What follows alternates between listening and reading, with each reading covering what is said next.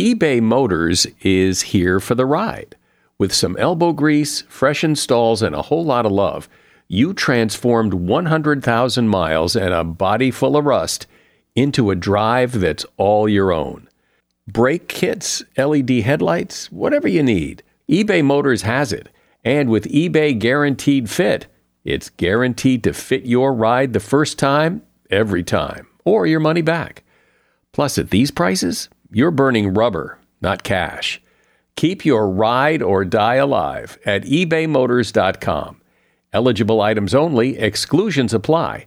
See ebaymotors.com. Today, on Something You Should Know, couples are often told to have a date night to keep the romance alive, but there's something even better. Then, the power of your memory. It starts with understanding how it works. To give you an example of that, people will say to me, Well, I, have read this page in a book or in a magazine and I can't remember anything. Well, that's only because you've just done enough to read and understand it. You haven't actually done enough to remember it because there are a few more stages you've got to do in order to put it into your memory. Plus, what's that little pocket inside the big pocket on blue jeans? And so much of the trouble in relationships is we don't know how to listen. Consensus right now on accuracy of listening is that most people in a condition of relaxation have about 18 to 20% accuracy rate in receiving what somebody else said. If they're upset, they have zero. All this today on Something You Should Know. If you ask any manager, I bet you they can tell you some hiring horror story because hiring is hard. That's why if you're hiring, you need Indeed. Indeed is your matching and hiring platform with over 350 million global monthly visitors, according to Indeed data, and a matching engine that helps you find quality candidates fast. And fast is good, but quality also matters. And 93% of employers agree that Indeed delivers the highest quality matches compared to other job sites, according to a recent Indeed survey. So, why leave hiring up to your every so often, once in a while, try to do the best you can approach to hiring when Indeed gives you a proven system that works and so many potential candidates, you're bound to find the right person. And listeners to this show will get a $75 sponsored job credit to get your job more visibility at indeed.com slash something. Just go to indeed.com slash something right now and support our show by saying you heard about Indeed on this podcast. Indeed.com slash something. Terms and conditions apply. Need to hire? You need Indeed.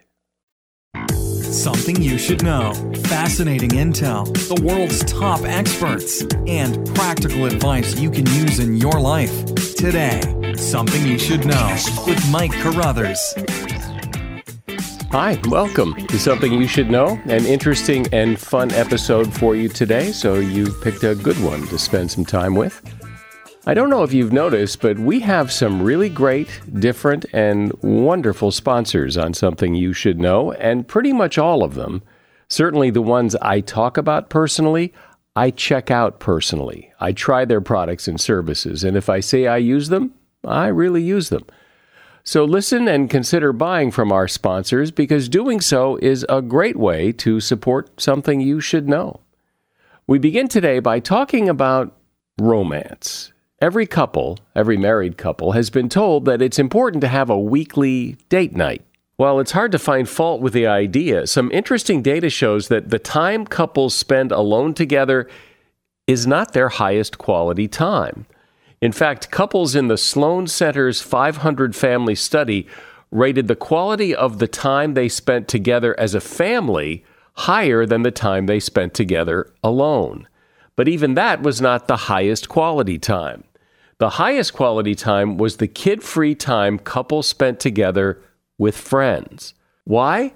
Well, much of the time that married couples with children spend alone together is time spent talking about the family, who will pick up the kids after school on Tuesday, and all of that. It's all very predictable. However, spending time as a couple with friends allows for new and interesting conversation and experiences and novelty is associated with more intense and positive emotions between partners. And that is something you should know.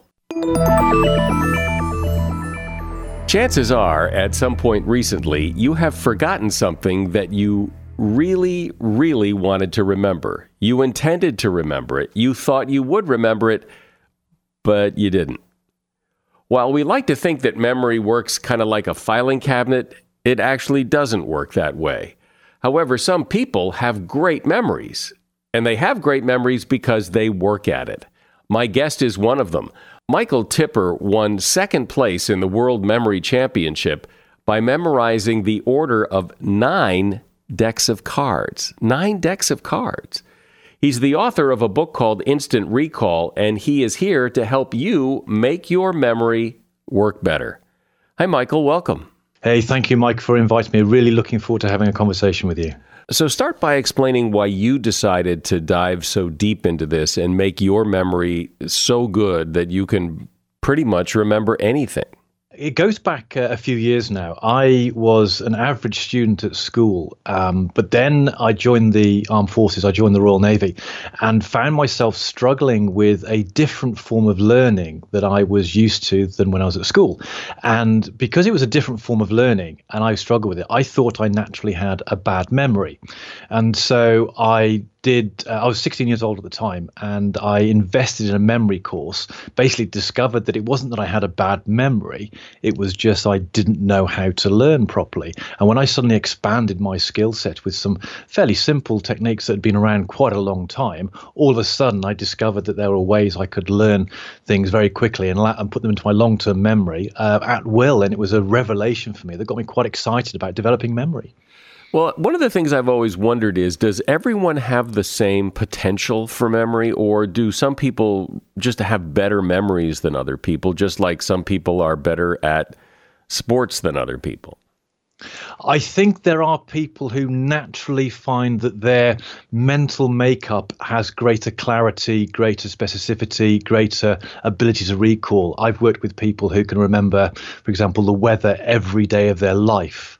Um, I've met people who can read a book once, remember everything, but I think those are are rare. So there are people who can do that. But what I do know, based on my own experience, is that everyone has the capacity to be able to learn far more than they believe they currently can do at the moment.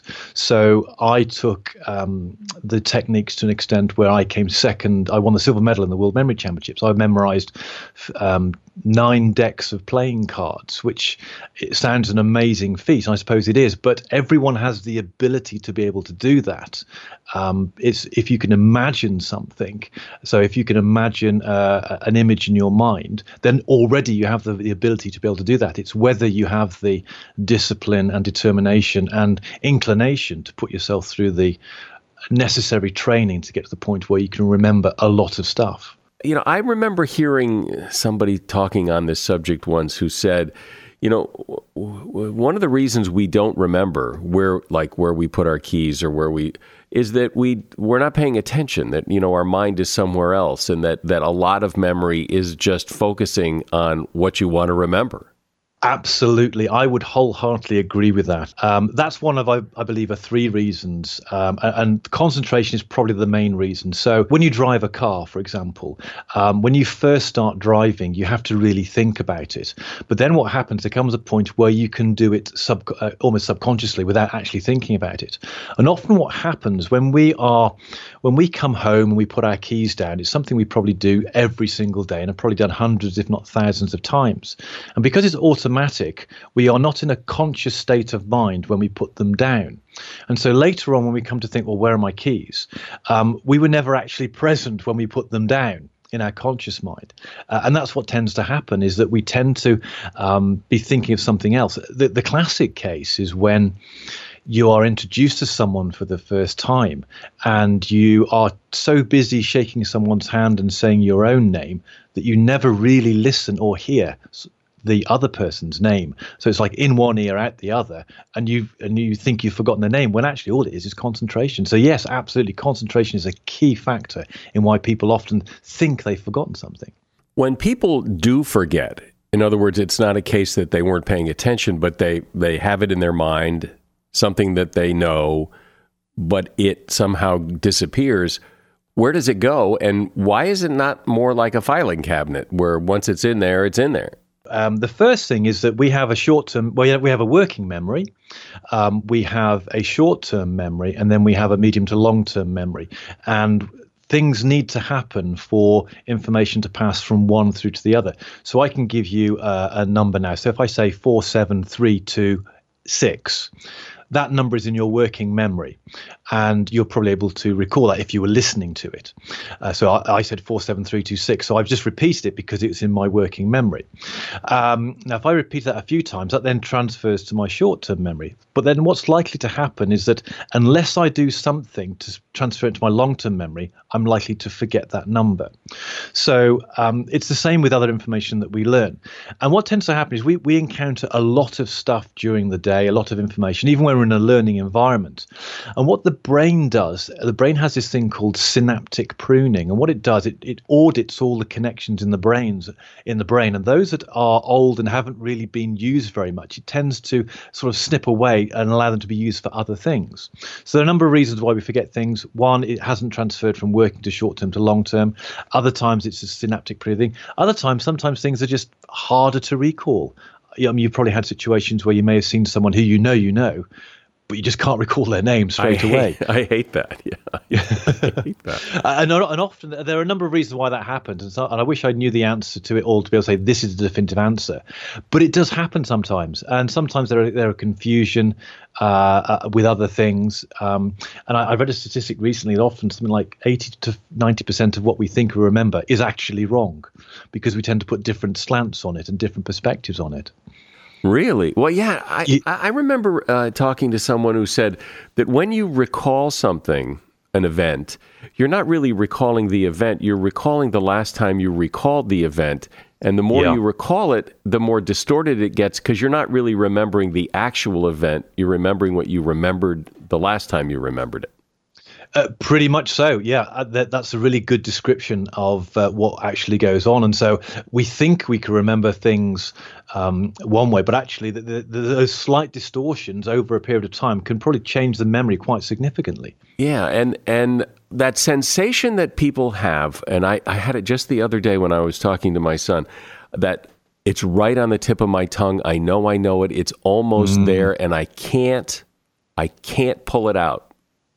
Uh, yeah, that's uh, that's an interesting one because what you want to do, that frustration that drives you to want to um, pull it out, actually is going to drive it deeper into your memory. So it it won't. It's harder to recall.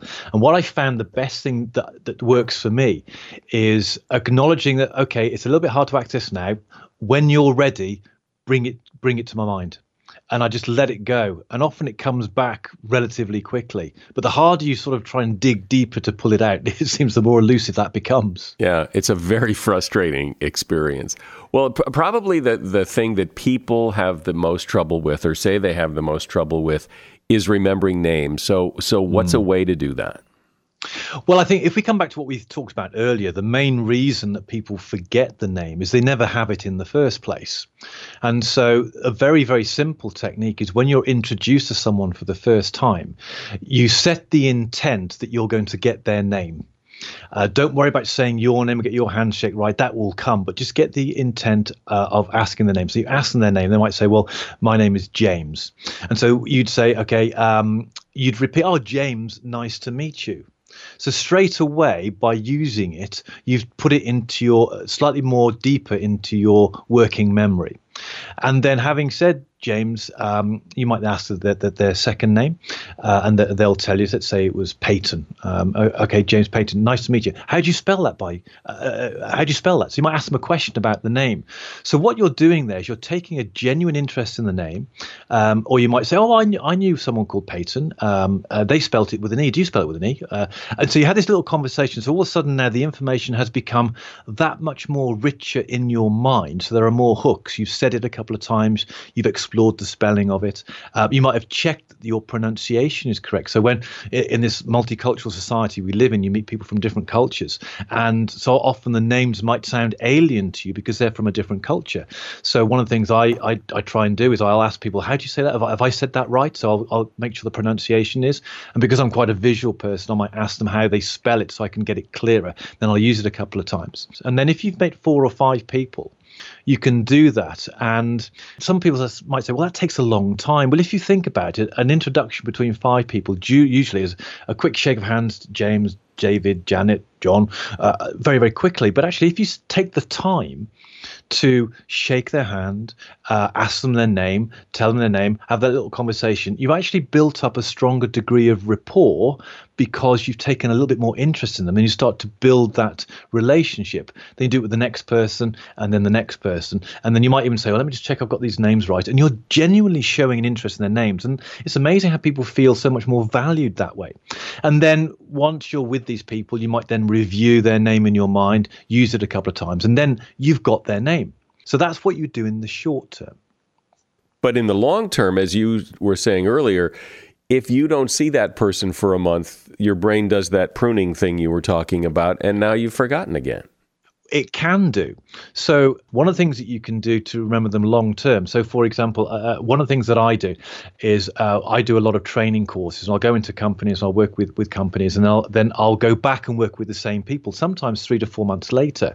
So what I do is I will make sure I learn their names when I first meet them, and I might be with them for three or four days, and, and I, I learn their names. Then what I do, I take a, a, a photograph of the group, and then I'll put that into um, I put that into Evernote, and I'll make a few notes notes on their uh, on on on them as people and their names. So I've got a record of it. And then later on, when I come back, I actually go back and review that to make sure I've got their names. Sometimes I remember them, sometimes I don't. So um, there are ways that I use that are practical. Using techniques like that allow me to recall those names. And ultimately, when you've got things like Facebook and uh, LinkedIn connections often you'll connect with people through these methods you can just go and have a quick look online pull their name out and uh, see, remind yourself what they look like. There's all sorts of ways you can do to refresh your mind and, and strengthen that mental image. It seems like I shouldn't have to say this because everyone who's listening now is already got a better memory, but I'll say it anyway that my guest is Michael Tipper. He is a world memory champion and he's author of the book Instant Recall. eBay Motors is here for the ride. Remember when you first saw the potential and then, through some elbow grease, fresh installs, and a whole lot of love, you transformed 100,000 miles and a body full of rust into a drive that's all your own. With over 122 million parts for your number one ride or die, you can make sure your ride stays running smoothly. Brake kits, LED headlights, exhaust kits, turbochargers, bumpers, whatever your baby needs, eBay Motors has it. And with eBay Guaranteed Fit, it's guaranteed to fit your ride the first time, every time, or your money back. Plus, at these prices, you're burning rubber, not cash. Keep your ride or die alive at ebaymotors.com. Eligible items only, exclusions apply. See ebaymotors.com. Hey, a shout out to Claritin for supporting this episode and providing us with samples. You see, I'm what you call a seasonal allergy sufferer. Stuffy nose, watery eyes. If you have seasonal allergies, you know what I'm talking about. I don't sleep as well because I'm all stuffed up. Food doesn't taste as good.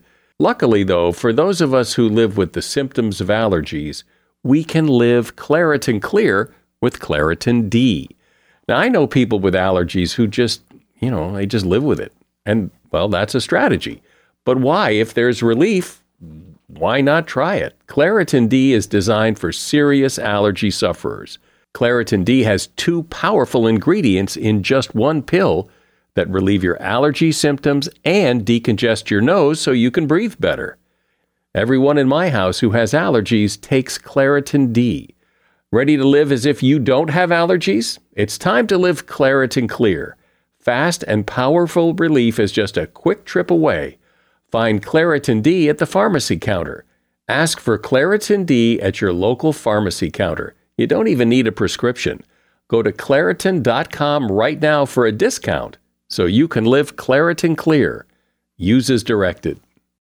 So, Michael, you said that when you meet someone, you put their name in your computer, you make some notes, you do a lot of work, and it's it seems like I think most of us like to believe or, or, or would hope that our memory works better than that, that it doesn't require that much deliberate effort to remember someone. We should just remember. Well, that's an interesting point, and I think that often people's expectations of what their memory should do um, far exceed what they've actually done. And to give you an example of that, one of the things related to uh, common problems is people will say to me, Well, I, have read this page in a book or in a magazine, and I get to the bottom, I can't remember anything. Um, and I say to people, Well, that's only because you've just done enough to read and understand it. You haven't actually done enough to remember it because there are a few more stages you've got to do in order to put it into your memory. So I would agree with you that there are things that it would be nice to be able to to meet someone uh, for the for the first time and go through a process of uh, re- remembering the name forever. And there are some people who can actually do that, having met them once. But what I've found, certainly from my own experience, and, and a lot of the people I've taught over the years, is that if you want to do that regularly, it it becomes a habit. It needs to become a habit. It can become a skill that you can develop. And there are certain, if you like, safety net mechanisms you can put in place so that you're able to recall that information at a future date. Um, so you do have to do a little bit more than just meet them for the first time and that's it. There's, there's more you've got to do. So let's test your memory. You threw out a number about 10 minutes ago. Do you remember what it was? There was a four in it, and I think it ended in a six, and I think there was a three and a seven. So the answer is no. So what what you've got there is a perfect example of um, me using it into my working memory. I put it in my short term memory then, but it's drifted to the point where what was it now? I'm asking myself, I don't know. Well, and now, see, here, here's here's what's interesting is that I and I didn't write it down, but I was going to ask you later. So I did a little more work on that as you were talking. I was going I said to myself, okay, you need to remember this so you can ask him later. And so I did exactly what you were talking about and I remembered it 47326 and you didn't because you didn't do that extra work. Exactly. So that exactly. means that means that I could win the gold medal at the next uh, memory championship. Mike, I think I've just met my match. Yeah. so I, I, like how you explained it because you can kind of visualize the process of, of information moving from your working memory to your short term memory to your long term memory. And it's a process of getting it there as opposed to just, will I or won't I remember this? Well, here's an analogy that um, I love using that sort of explains quite neatly how the brain actually works. Because when you learn something, when you've got a fact in your mind that you can recall, it is a physical connection between two or more brain cells. It is a physical connection. So when I tell you a single fact, so like that number earlier on, um, if you can imagine walking through a cornfield, you walk through it for the first time, and when you get to the other side and look back, you probably can't really see where you've been because the, the, the, you might see a little bit where you've been. And if you just left that cornfield, never went back again, where you had been would grow over quite quickly. But if before it started to grow over, you went back again and made the path slightly wider, um, you'd now have more evidence of you being through that cornfield. Again, if you never went back there again, that cornfield would grow over, but it would take slightly longer because your path is now wider. However, if before it started to grow over, you went back again and made a slightly wider track now, um, you could see more of where you've been. And that's what it's like in the brain. Okay, but you, using that analogy, then what are you doing every time you go up and down the cornfield there? What are you doing? Are you reading something again? Are you how is it that you're revisiting that material in your brain? So this is this is really important. One of the probably one of the biggest things I learned about memory, beyond all the fancy techniques of memorizing cards and numbers, but there's this factor. Most people, when they're learning stuff, they will read it, okay, and then they'll put it to one side. And when they're re- then when they're going to revise again, they'll read it again. And what happens is they become familiar with the content because they keep looking at it. And they confuse that familiarity with knowing, oh, I recognize this, therefore I must know it. But actually, if they try and recall it, they struggle to do that. So the secret when you're learning stuff is learn it once, put it to one side, then try and recall from memory and do it without looking at it. And you'll you'll initially you might think, oh, I can do some of it, and there's a bit I but I can't remember. Oh, what is it? What's that bit? What is and, and you hold off looking at it you put that you, you create this tension in your mind where you say oh what is it? What is it? Oh was it this? Was it that? Oh what is it? And then it comes to a point where you can stand it no longer. Then you look and you go oh that's what it was. And there's something about that breaking that tension that puts it into your long term memory. And that's one of the biggest things I've discovered about how to develop your ability to recall the stuff that you learn. Well, that sort of explains, I think, if I heard you correctly, you know how when you're in the car and you hear a song on the radio, you can sing along with the song and you know the lyrics as long as you're singing along with the song that's on the radio. But try to remember the lyrics when you get home and the music's off it's a lot harder. It's a lot harder to pull it out of memory as opposed to having the context of the song playing. Absolutely. There's also a very interesting variation on that theme.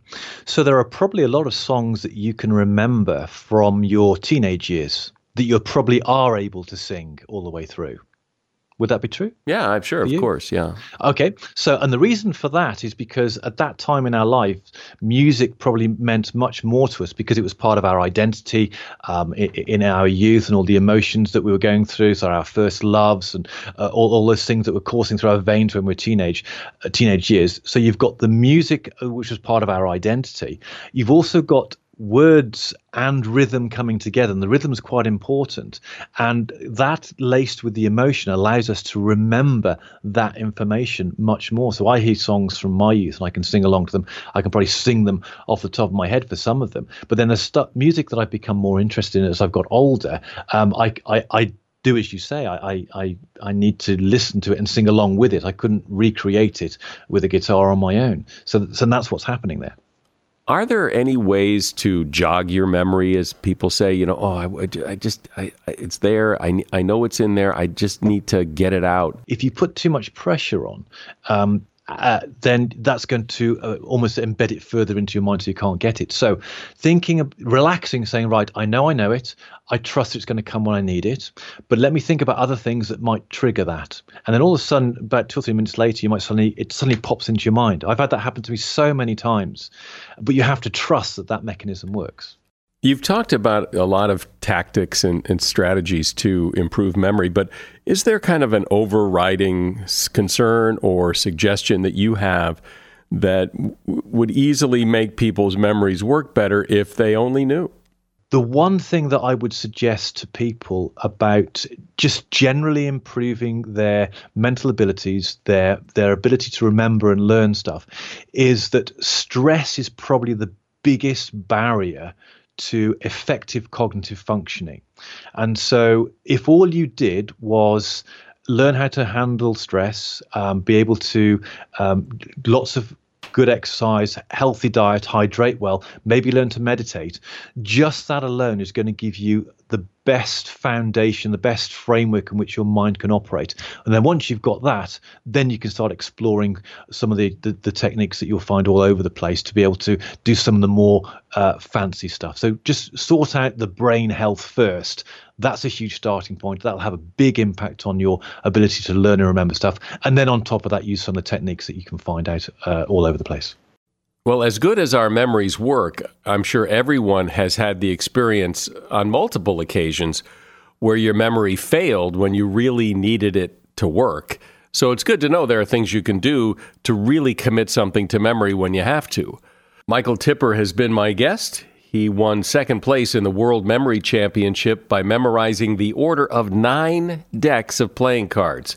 His book is Instant Recall, and you'll find a link to his book at Amazon in the show notes. Thank you, Michael. Appreciate you coming on. It's been a pleasure, Mike, and thank you for a great conversation. Are you one of those people who just buys things with whatever credit card you grab out of your wallet? Well, that, that could be a costly move.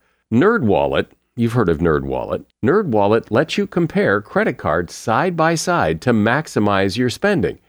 So, if, for example, you like travel rewards, you can see which credit card gives you better rewards than the credit card you've got now. Think of what you could do with better rewards. A free flight, room upgrades, who knows?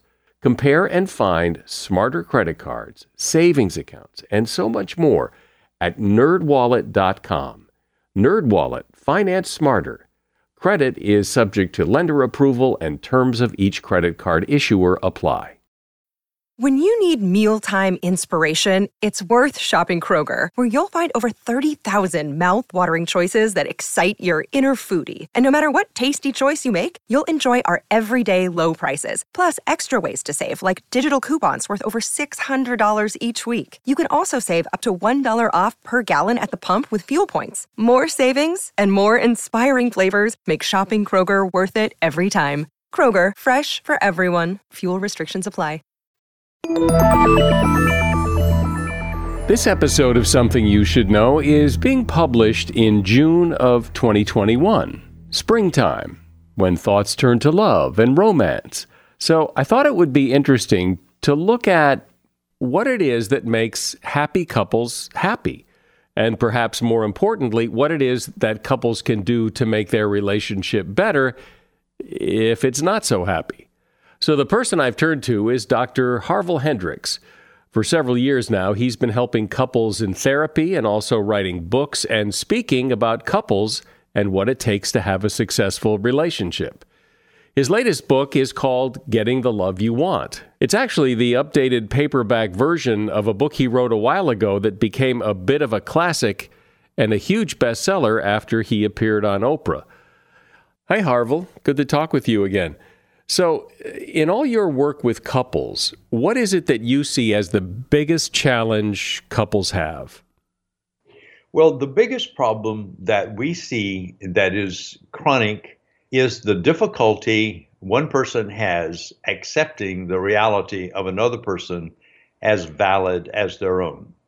That is, there is seemingly in the human heart, universally, a yearning that the person that you're with and you have the same worldview, that you live in the same world, that you are in many ways the same. I think the marketing word right now for uh, dating sites is uh, compatibility and degrees of compatibility. And what our experience is, is that we have never seen a compatible couple if they fell in love. If you sort of decided you were going to start up a a, a partnership, a relationship, but didn't feel the attraction that we assign to the experience of romantic love, then you might build a relationship rationally, logically, based on compatibility. Wait, wait, wait, wait, wait a minute. You're saying that if you are in a relationship where you initially fell in love, kind of head over heels, like in the movies, kind of fell in love, that puts you at a disadvantage compared to somebody who maybe approached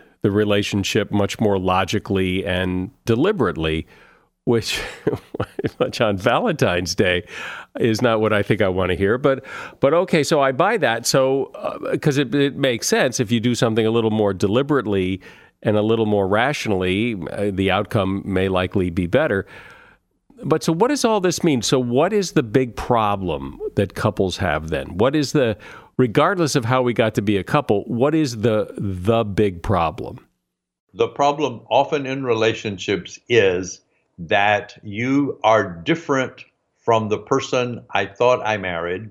So it's a that's the that's the classic power struggle. So that I want you to be like I need you to be in order for me to be assured that I'm going to get what I need from you.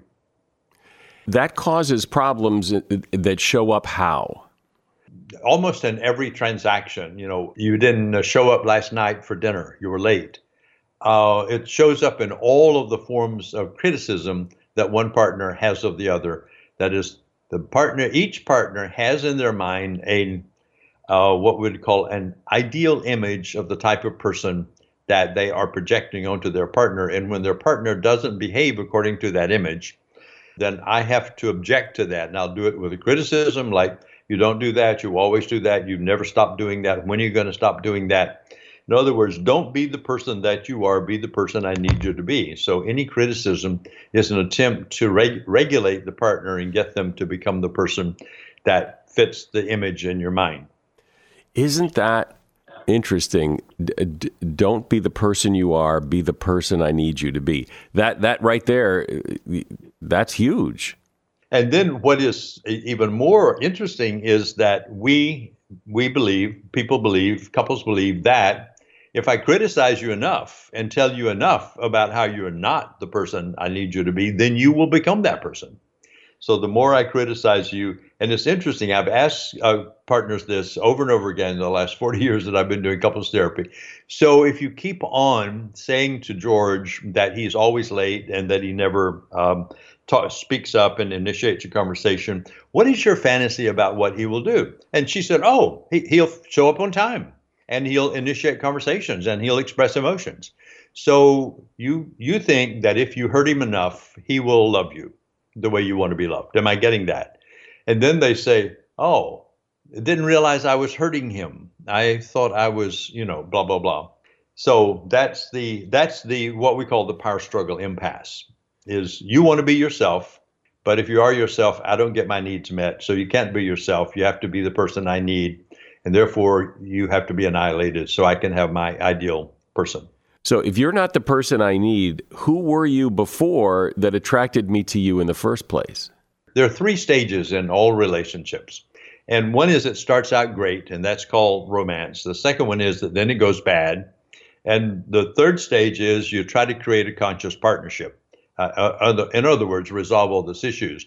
But this this drama in the power struggle that that um, I've been referring to was preceded by stage number one, which is romantic love, in which each person unconsciously uh, presented themselves to the other person as the right person. Somehow we kind of know that your partner needs X, Y, and Z, but you know also that that's not you to be that way. So uh, what happens after a few, uh, sometimes it's days, weeks, months, and I've found also found that the average sort of coming out party of I am going to be me in this relationship uh, happens at about the third or fourth year and produces a divorce around the fifth and seventh year. So, if you're in a relationship with someone and you want them to be someone they're not, well, that seems like a, a car crash waiting to happen. How do you fix that as opposed to saying, well, then see you later?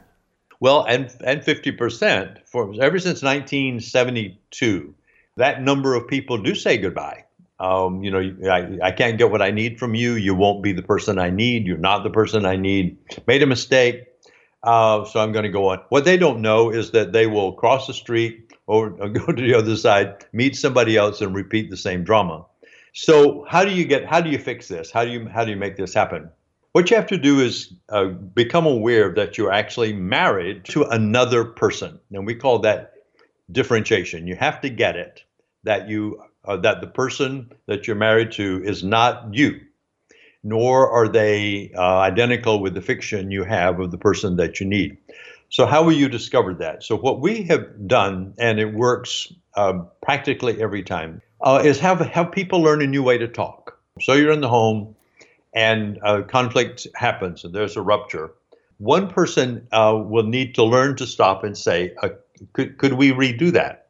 We call it a redo. Could you say that to me in a different way so that I don't feel put down? The, the other thing you do if you don't have any instructions, you've not read a book, you don't have any knowledge, but you need to do one thing is if somebody says something to you, mirror them back before you respond. Because most of the time you are about 80 to 90% wrong about what you heard, so you'll respond to your to, to your own distortion.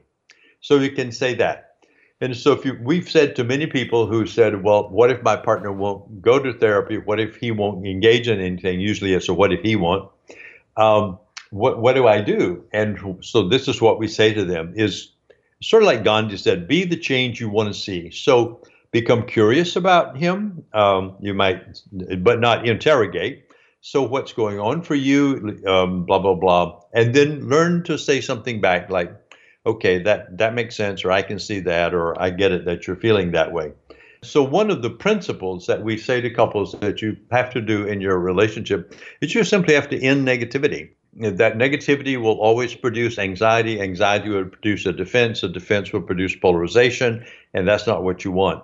So, if you, whenever you have a need that's not being met, learn to ask for what you want in any transaction rather than comment on what you're not getting. Because if you do the second one, the person's going to go defensive. If you say, what I would like is that when we have an appointment to be at dinner at seven o'clock, um, and you find yourself not able to be there, would you call me 30 minutes ahead of time and let me know so I know when to come? In other words, remove negativity. And the other uh, piece that works is uh, in in real life is to find things about your partner, real things that you really appreciate, and say on a regular basis, spontaneously, you know, I appreciate uh, your bringing me the cup of coffee this morning. I appreciate that you told me about what was going on. The, Whatever shows up that you appreciate your partner did for you that day. Helen and I have a ritual of every night before we go to sleep. Uh, our ritual is three appreciations for something that you did today that I really appreciate. And so, what what's the magic there? What is appreciation in, inserting into the relationship? Well, appreciations say to the person, "You're not an enemy. You're friend. I see you as valuable." Bloodstream, blood neurochemicals change to endorphins, and you begin to feel uh, connected uh, if you want to ramp it up a little bit, give each other a one minute hug. Uh, a hug, uh, a one minute uh, activates uh, oxytocin. Oxytocin is a bonding chemical. So you actually feel closer when that chemical is aroused, when um, when the um, cortisol is aroused because you glared at them, you actually feel ruptured. So uh, approach behaviors, moving toward the partner with appreciation, moving toward the partner with curiosity, dropping all negativity and going to asking for what you want creates a safe space in the relationship. You said something a few minutes ago that caught my attention, and I want to come back and revisit that.